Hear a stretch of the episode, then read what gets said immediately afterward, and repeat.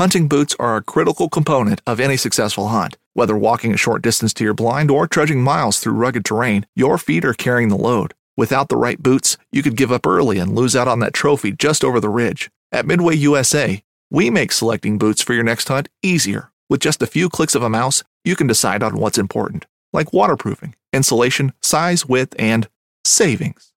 For just about everything for shooting, hunting, and the outdoors, check out midwayusa.com. The 1911 is one of the most iconic firearms in history. Designed by John Browning, the 1911 was the standard issue sidearm of the U.S. military from 1911 to 1985. While Colt produced the original, almost every major firearm company has produced its own version. It's wildly revered for its reliability, crisp trigger, and is still a favorite for all types of shooters. Whether you're looking to buy or build a 1911 and just about everything for guns, log on to midwayusa.com. Well cared for venison is good, but tenderized venison can be exceptional. On this episode, we're going to look at fast and easy ways to tenderize your venison and make it more versatile for a variety of cooking methods.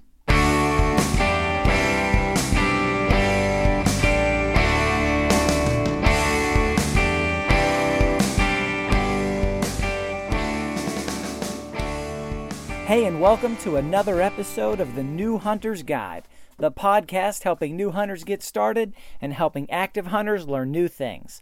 I'm your host, George Kanitas, and today we're talking about tenderizing venison. What can you do, and what are the best steps to take in order to take meat that's maybe tougher than you want it to be, or tougher for the cooking method that you want to use, and making that venison easy to chew, super tender, and great for a variety of cooking methods. Now, I should start this by saying I was a cook before I was a hunter. Not a professional cook, not a trained cook, but I grew up um, with, uh, with very strong culinary influences Greek American, Italian American, very strong. My dad had his own restaurant, my sister's a trained chef. I, I did not have any culinary training per se, though I have worked at uh, some institutions that sold food of various types. But most of what I've picked up are, are things that just being around cooks, being around chefs, watching them, studying them, and then over the, the long time I was in college, just teaching myself to cook and learning how to use different ingredients and different cooking methods and how to cook the same piece of meat two, three, four, ten different ways and just building my own ability to cook because I found I could not find the quality of food that I wanted easily, even at restaurants or other places. So it just came upon me to learn how to cook, to be able to eat the way I wanted to eat, at the level I wanted to eat, without paying exorbitant amount of fees for high level restaurants. And I don't mean like super fancy stuff, but just quality food, quality ingredients, good stuff so when I became a hunter, um, you know, after hunting and the joy of hunting and the thrill of hunting and, and everything that goes into the hunt, being able to eat what you hunted just took things to another level. It just took things to another world, being able to enjoy venison and turkey and all different kinds of game and be able to cook with it and learn new ways of cooking and new dishes and and just having an entire new avenue open up. You know, I mostly cook with chicken and beef. Um, not a whole lot else. A little bit of fish. The you know the the occasional other thing, but those are staples. Now adding a new staple, it just changes the game. You know, venison is now a staple in our household. It's not just something we have two or three times a year. You know, I I might like to to get um, you know whatever I might be crab legs or lobster or, or some fresh salmon or something. That's just a couple times a year. You know, I have two recipes for any of those items, if that. Because um, it's just not something we eat often. When we do eat it, I got a couple ways that I know work well, and I just I never have to experiment. I never I'm never you know working outside the box. But when it comes to venison, I mean, if a week goes by and we don't eat venison, it's a strange week or something happened, or we got all kinds of leftovers from someone else, or we're on vacation, or whatever it might be. You know, on a regular basis, venison is a regular food that we eat, so it's something that for years I've worked on, you know, mastering how to cook it. And not just apply heat and then eat it, but how do you make it excellent? Because, you know, I don't want to eat just blah food. Like, yeah, well, we cooked it and you can eat it, you survive another day. That works in the wilderness, that works in a survival situation, but when it comes to me and my family and life, you know, if I cannot cook venison as well as I can cook other things, eventually I'm just going to stop cooking it. You know, if I can't make venison appealing, then I'm just going to stop making it. I'll give my meat away and I'll go back to things that are better. But that's not the case.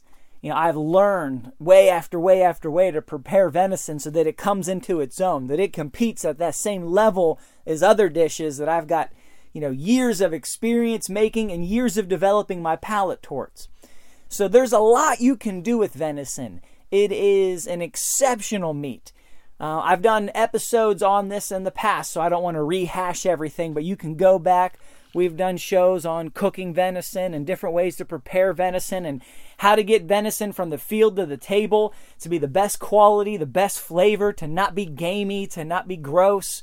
You know, what can you do in terms of care and preparation? and all of those things. I've done episodes on those in the past. You can go back and look into those. It's good stuff. If you haven't heard it, you know, you can just add on to what we're covering today and, you know, don't have the time to go into all those things again. But venison is its own meat. It is not chicken. It's not beef. If you're trying to get venison that tastes like beef, you're missing it. You're missing the, the opportunity. You're missing the beauty of what's available. We're not trying to make this meat taste like a different meat. We're trying to get get this meat to be the best that it can be, to taste the best that it can taste. You know, if you like lamb, you're not trying to get lamb to taste like beef. You're trying to get it to taste like the best lamb it can taste like. If if you like lobster, you're not trying to get it to taste like crab. You know, maybe you're used to crab, you're eating a lot of crab. You're not trying to make the lobster taste like crab. You're trying to make it be the best it can be. So the same's true with venison.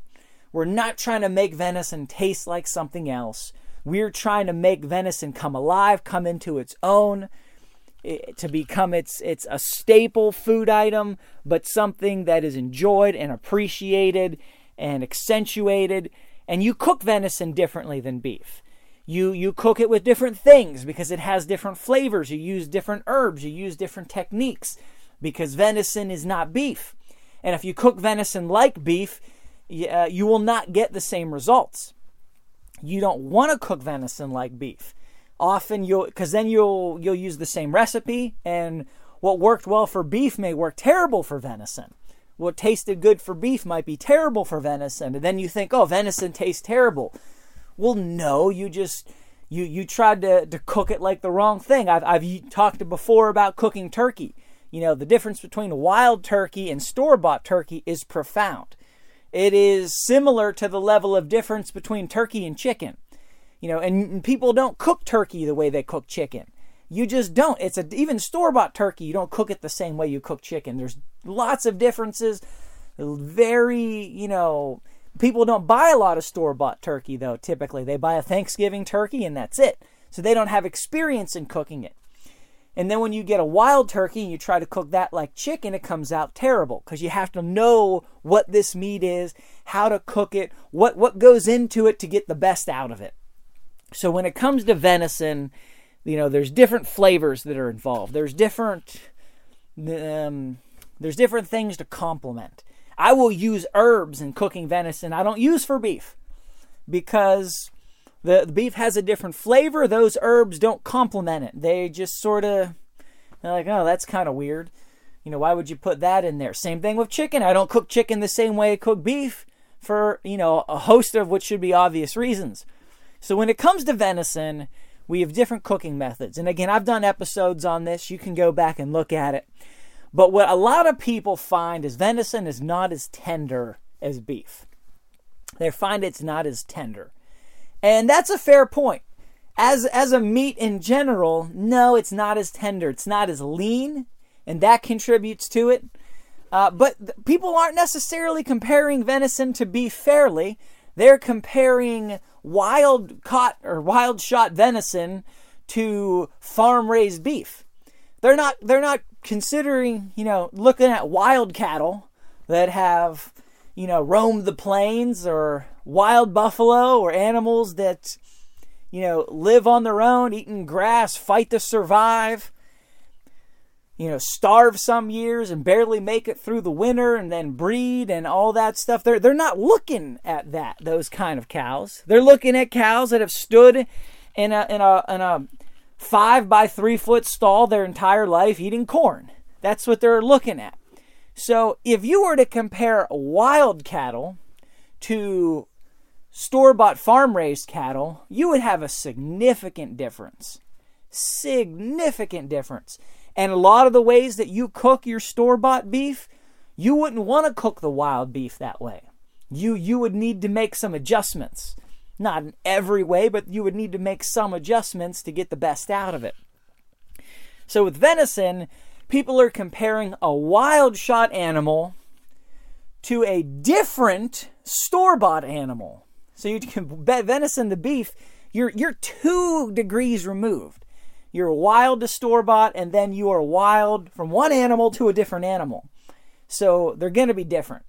And and of course, you know, if you had farm raised venison, it would be different than wild venison. But a lot of the reasons that we like wild venison is that it's it's you know, for lack of a better term, more natural, more organic. That it's not something that has grown up being fed or injected with a whole host of things that people and myself are not interested in eating on a regular basis. It's just a more natural product. It is fresh. It is you you know where it came from, farm to table, woods to woods to fridge, woods to freezer. You know what's going on. So there's a lot of appeal there. But at the end of the day, how do you cook it to make it great? You know, if it's if it's just if it's just all that and it's just sort of the nostalgia of it and we like where it came from, you know, that's one thing, but that's not enough for me.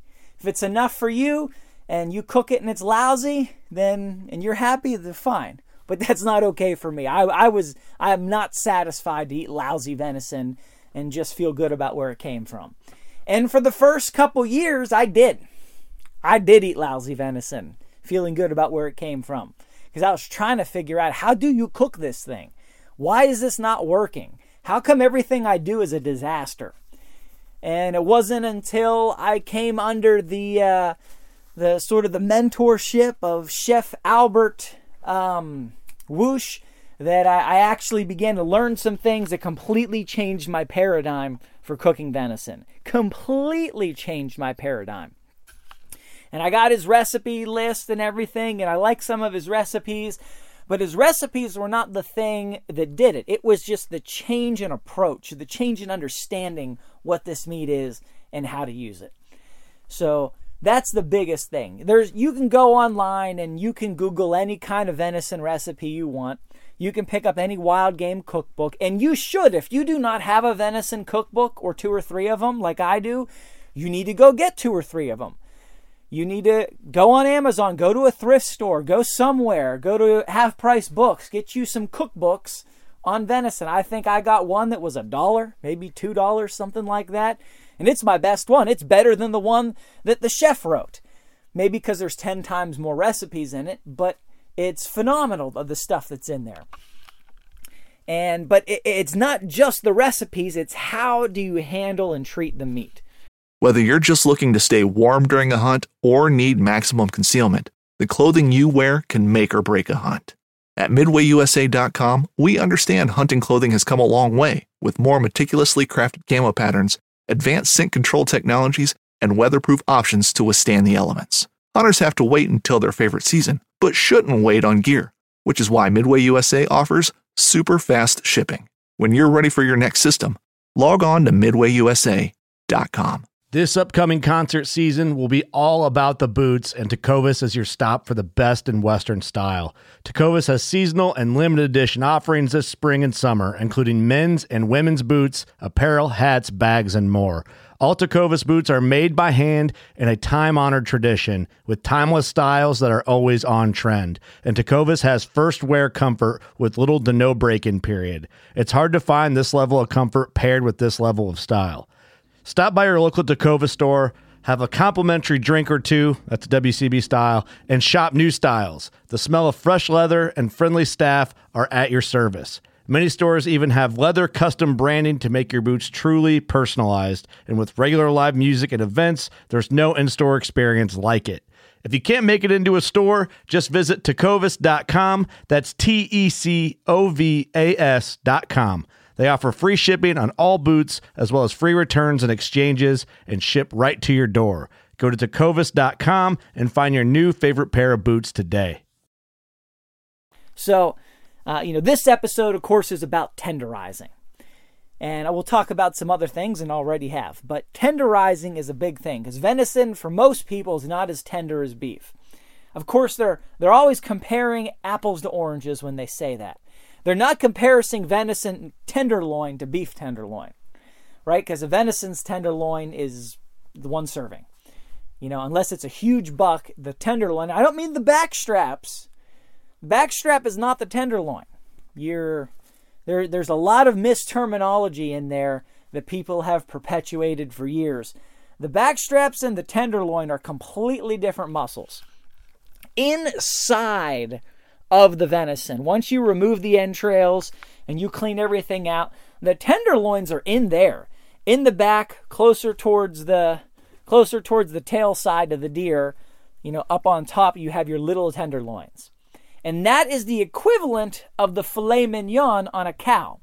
They're just way bigger on a cow. On a cow, they can weigh 10, 10 to 15 pounds even, and you can you can get a lot of steaks out of one of them. On a deer, they may weigh, you know, six, seven, eight ounces, maybe more if it's a big buck, something like that. But it's they're one meal. You know, there's not there's not a whole lot more to it than that.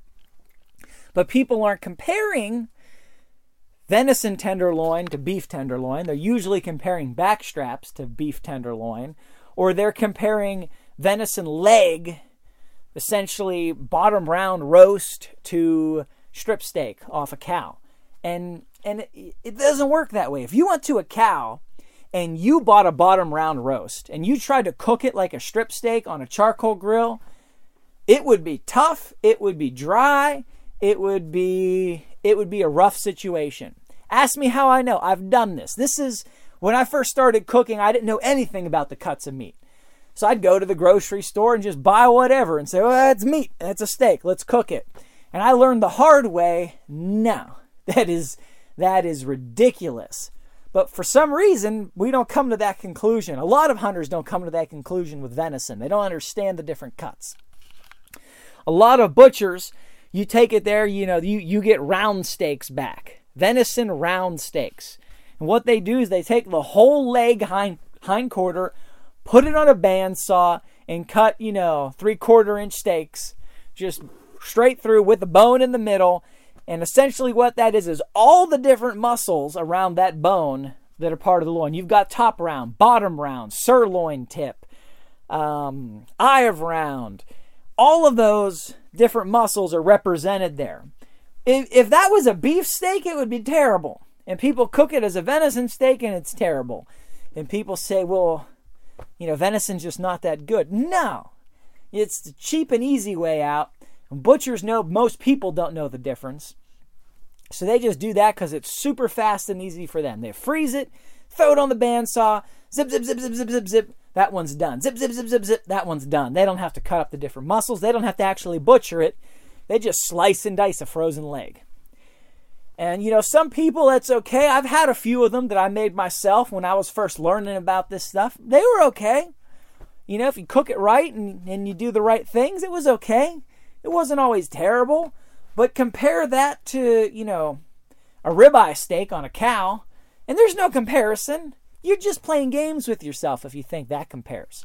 Because you're cooking tough, uh, you know, very fibrous leg muscles and trying to compare that to, to a ribeye steak? No, it just doesn't work like that. The, the, the difference in texture is in taste and tenderness and moisture is going to be drastically different. Because nobody cooks beef like that. One, because people have just been trained over the years to know better. And two, If you were to cut up a whole beef leg like that, your beef round steak with the bone in the middle and all the muscles around it, even at a half inch thick, would weigh 15 pounds because the leg is so big. So you just can't, it's not even feasible to cut beef steaks like that. You couldn't do it. It's just unrealistic because the animal's so much larger, and what you would end up with would be so large it wouldn't make any sense. But because deer are smaller, people get away with it. So you, you need to learn how to butcher a deer, or at least find a butcher that will give you all the different cuts of, of venison, uh, separated, packaged, labeled, and then you can cook them appropriately. And I have done episodes on that, and you can go back and look at all those. But when it comes to tenderness, say you want to take a back strap. The back strap is the muscle on the, the, the top of the animal that goes right across the back on either side of the spine on the outside of the animal. So under the skin on the top middle are the back straps. Inside of the animal on the top on the rib cage, you have the tenderloins, which is the equivalent of your filet mignon on a cow. The back strap on a venison, on a deer, is what we would call the strip steak, the strip loin on a cow. That's your New York strip, that's your whatever you call it. That's your strip steak, your strip loin. So the strip steak on beef is the back strap on venison. And if you compare the tenderness of beef strip steak to venison strip steak, also known as backstrap, you're going to get really similar tenderness. You really will. It's not drastically different. Now, you're going to have more marbling on a, on a beef strip steak. You're going to have a little more moisture in a beef strip steak. But when you're talking about sheer tenderness, they're comparable. They really are, depending on the age of the deer and so on. But to be fair, if you worked on the age of the cow, and they weren't just slaughtered at the most tender age. You know, you really have very similar meat in terms of tenderness. And you can cook with that very similar to how you would cook with beef from a tenderness standpoint. Not necessarily a cooking method and flavor standpoint. You always want to cook venison more rare than you would cook beef. If you're cooking in a beef dish, you're, you're cooking the beef to be well done. You want the venison to be medium. If you're cooking beef to, to medium, then you want the venison probably to be medium rare. Because you're going to have, there's just, for whatever reason, venison, as it approaches medium well and well done, becomes a lot tighter, a lot tougher, and loses a lot of moisture because there's very little fat in it, and the flavor profile changes. Well done venison has a different taste than medium venison. Now, beef does too, but we've gotten used to it. And you know, that's just become second nature to us. You don't have a lot of people who've never had a cow until they were 30 or 40 years old, and then they're they're learning about what beef is. Now we grew up, we we just it's just part of our palate. We don't even think twice about it. But venison, because it's new, and the flavors are stronger and more distinct, that that effect is amplified in our perception. So as the the beef or as the venison becomes more well done, you just lose tenderness just straight up lose it. So, one of the best ways to cook more tender venison is to not overcook venison. You know, I, I don't think venison should ever be cooked past medium unless it's ground, you're, you know, or it's stewed or something like that, slow cooked. But other than those, you know, handful of applications, anytime you're cooking venison on the grill, on the stove, you medium I think is the furthest you want to take it. If you want it to be more tender. But that's not the only thing you do to tenderize it, of course. That's not a tenderizing process. That's just achieving more tenderness through cooking it better. A lot of people like to tenderize venison by doing a whole host of things. Soak it in milk or buttermilk overnight or for two nights or three nights. Soak it in vinegar overnight and then wash it. Um, you know, people like to marinate it in olive oil and spices and herbs and red wine. People like to to just coat it in salt and let the salt work its way in and tenderize the meat.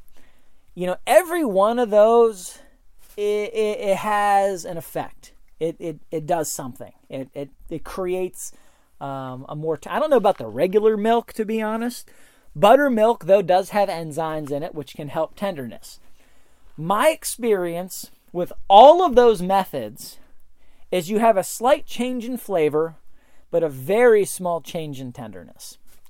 You know, if I if I marinate venison in olive oil and red wine and garlic and oregano and salt and pepper, I will get a slightly more tender cut of meat.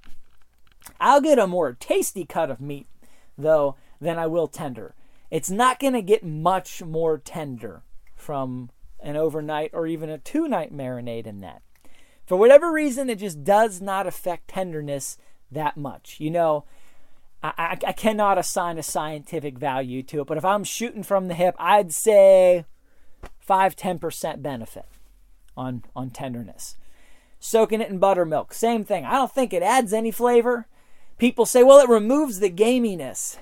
Ah, if you have a really gamey deer, maybe you didn't care for it well in the field, maybe it was running, you know, really bad, and then you shot it right after it puttered out because it couldn't run anymore, or you had a bad shot and it ran for two days and nights and you ended up with a really gamey deer, I could see it. Yeah. Do whatever you can do at that point. You might need to take some extra steps. But if venison is cared for well, there's not much gaminess to remove. Those kind of methods I feel like are just misguided. You're trying to remove the gaminess by, you know, marinating it in overnight in buttermilk or whatever. I've not found really any difference myself in my own personal application, but I've not had too many really gamey deer. Um, but what people are really trying to do most of the time, just being honest, three quarters of the time, they're soaking it overnight in buttermilk or they're soaking it overnight in, in vinegar. They're trying to make it taste like beef. They're trying to transmute, use alchemy to turn their venison into beef. That's really what they're trying to do. Just trying to remove any and all flavor that's there so it tastes more like beef and that's unrealistic. That just doesn't work. Um, you know, you're really wasting a lot of time and energy and effort doing that and aging that meat more in the fridge than, than, than is helpful. So if you have an animal that's really gamey because of a reason, then, you know, try whatever you want to try to try to salvage it. That that's that can be a real thing. But most of the time, those kind of methods are just wasted. You're not imparting, you use vinegar, eh, you're not adding anything. You're really not. You're not adding anything to that. I mean, it's just, you're making the meat taste like vinegar. It's not, I mean, it's getting maybe 10% more tender. Same with the buttermilk, maybe 10% more tender. Um, I just don't see it. Better than any of those methods, take your steaks out or whatever you're using as steak, put it on the cutting board, and hit it with some salt, pepper, and garlic. SPG. But lots of salt. Hit it gener- liberally with that salt and then let it sit and come up the room temperature salted. Let it sit for an hour. And that salt will work its way into the meat and it will actually tenderize the meat as it sits there. I think you get more benefit from that one hour of the meat being salted and seasoned than you do from an overnight or two nights trying to to marinate it to being more tender. That's just my personal experience. Take it out of the out of the freezer, thaw it, take it out, dry, cut it up, salt it, pepper, garlic. Now don't like put a pound of salt on it, but just like you would a beef steak, make a little extra salt. I like to use sea salt. You could use kosher salt. You could use Himalayan salt. You could use all kind of salt. I think the bigger the chunks of salt, the better, but it's not a huge deal either way. So salt that both sides, let it sit for an hour, come up to room temperature, and that salt will work on it to help tenderize it. The other thing I found, and this is the biggest one. This is this is the biggest thing. To tenderize venison. You're going to be shocked now. No, you're not really. It's it's super simple. You use a mallet. Just like you would tenderize chicken or beef, but most people don't. You you get a tenderizing mallet, with all the different teeth on one side or another. Take that venison out, cut it to whatever it should be, put it on your cutting board, put a layer of saran wrap over it. This way you don't have splatter and splash and all kinds of stuff making a mess. And tenderize that sucker with that mallet. Usually, most mallets have two sides. You have a coarse side and a fine side, either big teeth or little teeth. I will use the big teeth, the, the, the coarse side, and I will just, I'll go over that thing twice on each side until the, the parts that are thicker become thin. Till it literally becomes thin like a chicken breast. Now, it's to thicken back up when you go to cook it. It will. But tenderize it real good. I'll go over it twice on both sides, hitting it hard hard. That's the key. Then I'll flip it over again and I will use the the fine teeth, the flatter side of the mallet, that, that's the finishing side. And I'll go over it again, twice on each side with that, not hitting it quite as hard as, as the first time around, until that piece of meat has become flatter, until it has broken down the heavy structure of the connective tissue and of the fibers, the, the, the thick fiber parts of it. And I will just work that piece of meat, both sides with each side of the mallet, literally hitting each side, you know, two, two times with the first mallet and two times with the second one. So four times per side. MidwayUSA brand product designers have one straightforward goal develop high quality, technically sound products, and deliver them to customers at reasonable prices. If you are immersed in the shooting sports industry and pay close attention to every single detail, you know our products are built right and stand up to everyday use. Who has shooting mats and range bag systems to hunting clothing and just about everything for the outdoors? Log on and shop 24 7 with super fast shipping. MidwayUSA.com. Fishing like a local isn't just about catching fish. It's about connecting with the environment and the people who call it home. It's about hearing the stories and traditions that have been passed down for generations and sharing unforgettable moments with the people you meet along the way.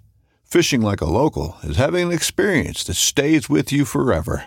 And with FishingBooker, you can experience it too, no matter where you are. Discover your next adventure on FishingBooker.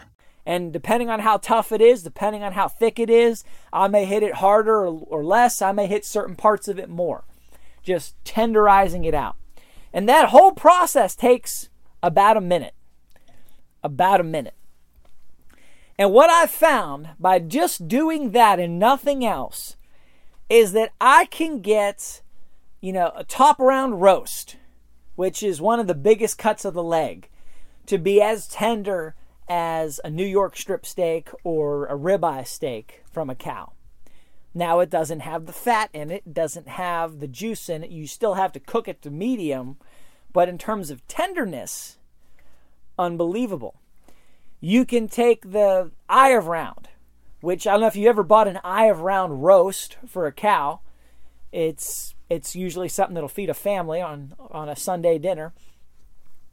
It's not supposed to be a steak. But I'll take eye of round steaks on venison, which ends up being, I don't know, eight ounces a piece, maybe, somewhere in that ballpark. And I will tenderize those using this same technique. And they will come out like beefsteaks. I mean, they will be tender. They will be they'll be just like a New York strip steak in terms of tenderness. Because you're breaking down the connective fibers, the long grain fibers in the meat, and then you want to cut it against the grain. That's important. You, whenever you go to serve it or you go to eat it, you always cut it against the grain. If you don't know what that is, Google it. Take five minutes, figure that out. You want to cut against the grain.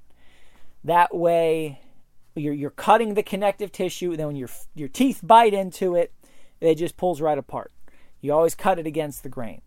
But I have found using that technique you can you can take any cut on on the deer, any cut, any cut, and make it as tender as a beefsteak.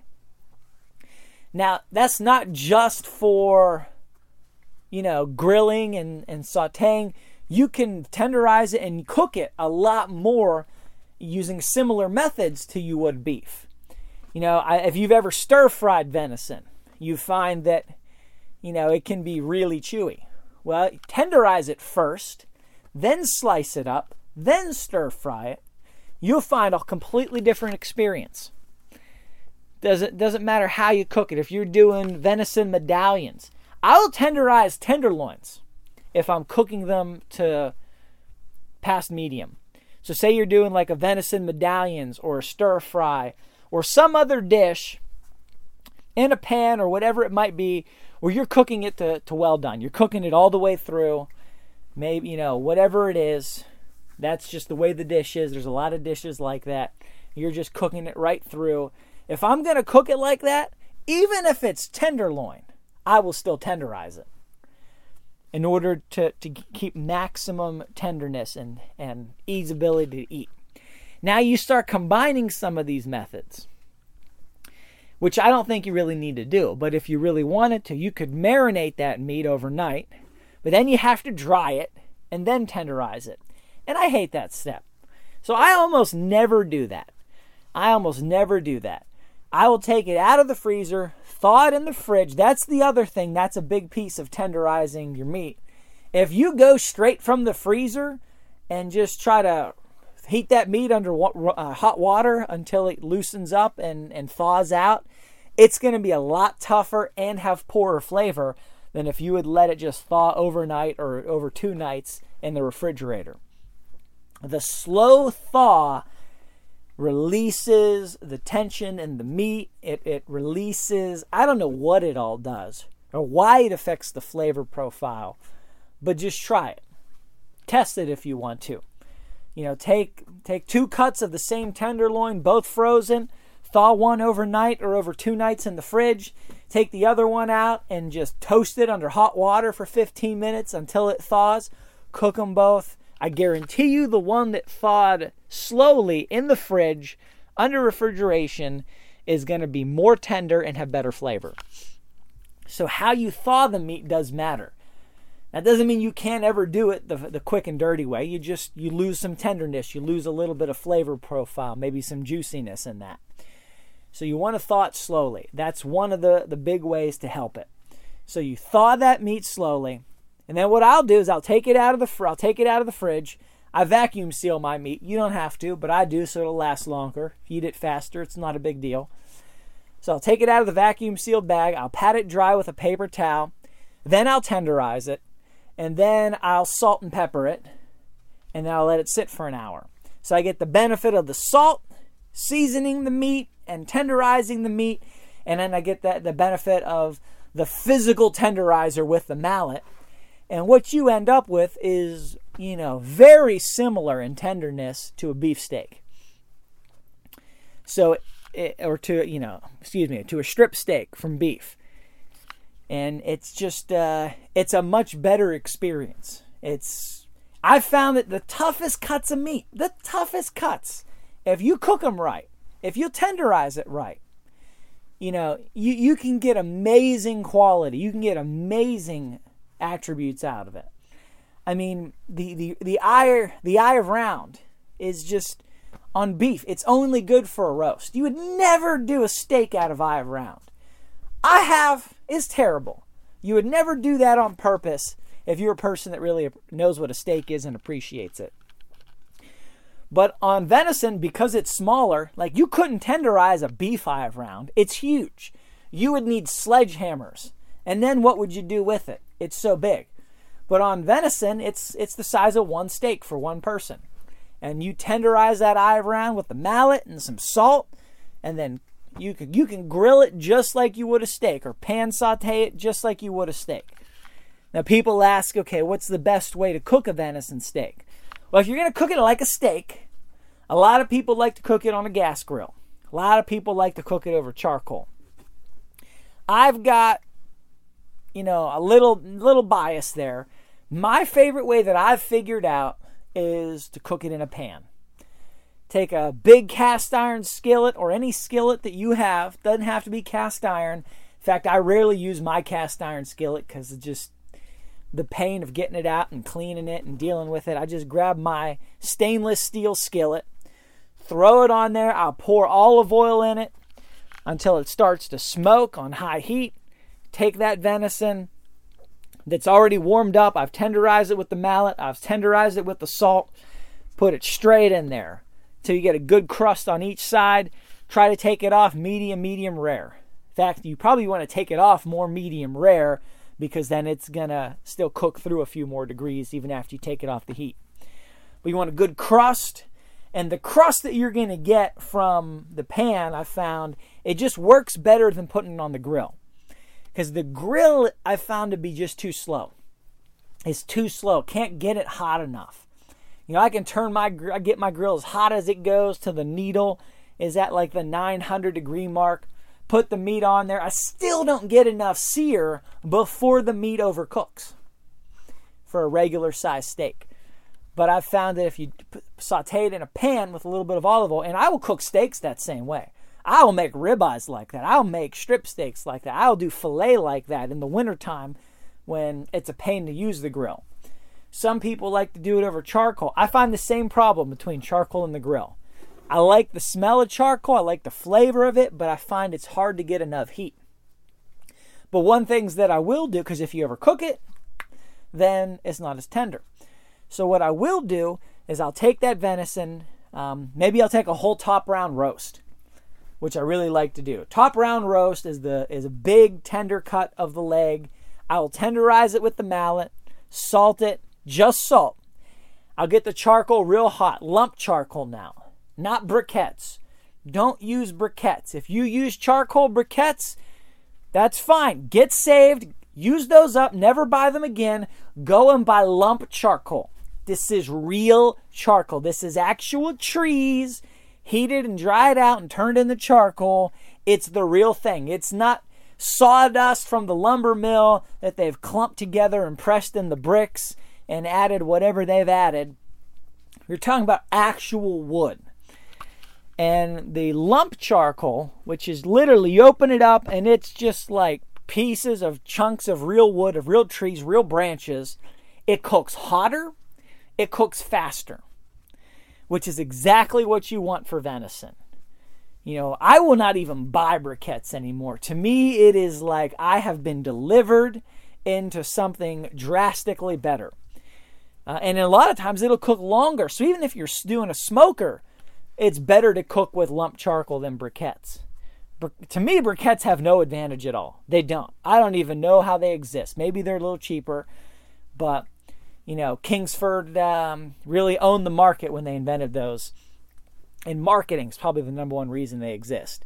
But you get lump charcoal, it lights faster, gets you a charcoal chimney, so you don't ever have to buy another drop of lighter fluid again and take your nice organic charcoal and and just spray gasoline on it that's or kerosene or whatever's in the in the charcoal fluid. Have yourself uh, a nice charcoal chimney. Fill that thing up with lump charcoal. All you need is a couple sheets of newspaper or, or paper or cardboard or whatever you want. Just throw it underneath that. Light it with a match. That'll get that thing caught. Or you could do what I do and I just put it on the grill burner because I don't have to mess with the matches to get that bottom layer lit in the chimney. It causes the heat to go up, so the entire chimney full of lump charcoal lights and gets hot, and you just pour it into your grill and you're ready to go. So I'll take my lump charcoal, I'll pour it into my grill, I'll arrange everything with the tongs to make sure I've got an even layer. I might fan it a little bit with a piece of cardboard just to get the heat as high as I can get it. And then I'll take my top round steak I will tenderize it, I will salt it, make sure it's come up to room temperature, and I will just slap that thing right on the charcoal. Literally on touching the burning wood. It's called coal seared venison. And I will put that on the hottest charcoal I can get. People are like, you know, this, this short circuits people's brains for whatever reason, but when you're talking about lump charcoal, you don't get the ash and the dust that you get from briquettes. Again, I don't know why briquettes even exist on our planet. It's just because people have been kept in the shadow of darkness for so long and they've grown up living in darkness. They've not seen the light and the truth of what is real charcoal. So you get that lump charcoal, heats up super hot, has very little ash, very little dust, cooks great, Put that meat right on it for a couple minutes each side, maybe three, three, four minutes each side. until it gets up to a medium rare or a little bit less than that. Pull it off the charcoal, let it rest. It'll come up to medium on its own. You won't think it will, but it will. It'll, you know, let it sit for five, ten minutes, and then you cut into that thing again across the grain, and you get the nice sear on the meat. Gives you that caramelization because it was sitting on the hot charcoal. Cooks fast, you get the smokiness from the charcoal and it's tender as all get out because you had the high heat. You tenderized it with the mallet. You put the salt on it. You sliced it against the grain. You didn't overcook it. And then I will take that and I will finish that with like um, like a rustic rosemary and garlic sauce with a chili pepper. So I'll take a Fresno chili pepper, which is similar to a cayenne, and some garlic and some rosemary, some olive oil, and some salt and I just put that in a food processor until it just becomes a puree. I'll pour that over top of this sliced up two pound roast and then just serve that as an appetizer or as a center plate item, you know, at the dinner table and people can just pull from that. And you talk about tender, you talk about delicious. Now, a lot of those, I wouldn't do most of that with beef. Just wouldn't do it. The flavor profile is a little different the the way you cook it's a little different. The the result beef, most cuts of beef, you're going to get a flare up. It hits that charcoal, and you literally have meat on charcoal. The fat is going to just catch on fire, and you're going to end up with a grease fire. It just doesn't work. You you can't really do most steaks like that, most cuts of beef. But with venison, oh man, it's perfect. It's excellent. It's phenomenal. So there's just things that you can do. So I could keep going, but I think I've covered my point and and you know, you guys can head to the website newhuntersguide.com, check out the show notes, check out lots of other episodes. Everything from how to field dress venison, how to hunt it, how to get the quality meat from the field, how to care for it, how to cook it, all those things you can find there. Um, leave me some feedback, send me an email, or leave me a, a review on iTunes. Really appreciate it. That's one of the best ways to help get the word out is by leaving a good iTunes review and, you know, share this podcast, subscribe. Love to hear from you guys. Send me an email, send me questions. I've got a bunch of podcasts coming up in the future just answering questions that I've got from people. So I appreciate you guys. God bless you. Until next time, go get them in the woods.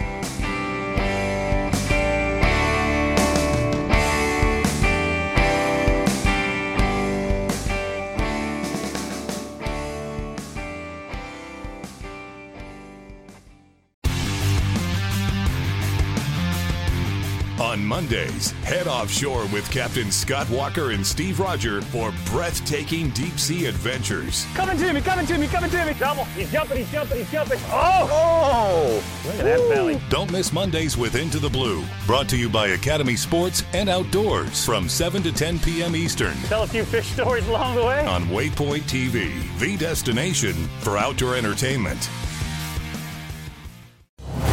Brave anglers search for the one they call king, but who will take his throne? Tune in to Waypoint TV's Battle for Silver, Saturday, May 18th from 12 to 6 p.m. Eastern, presented by Abyss Battery. Waypoint TV,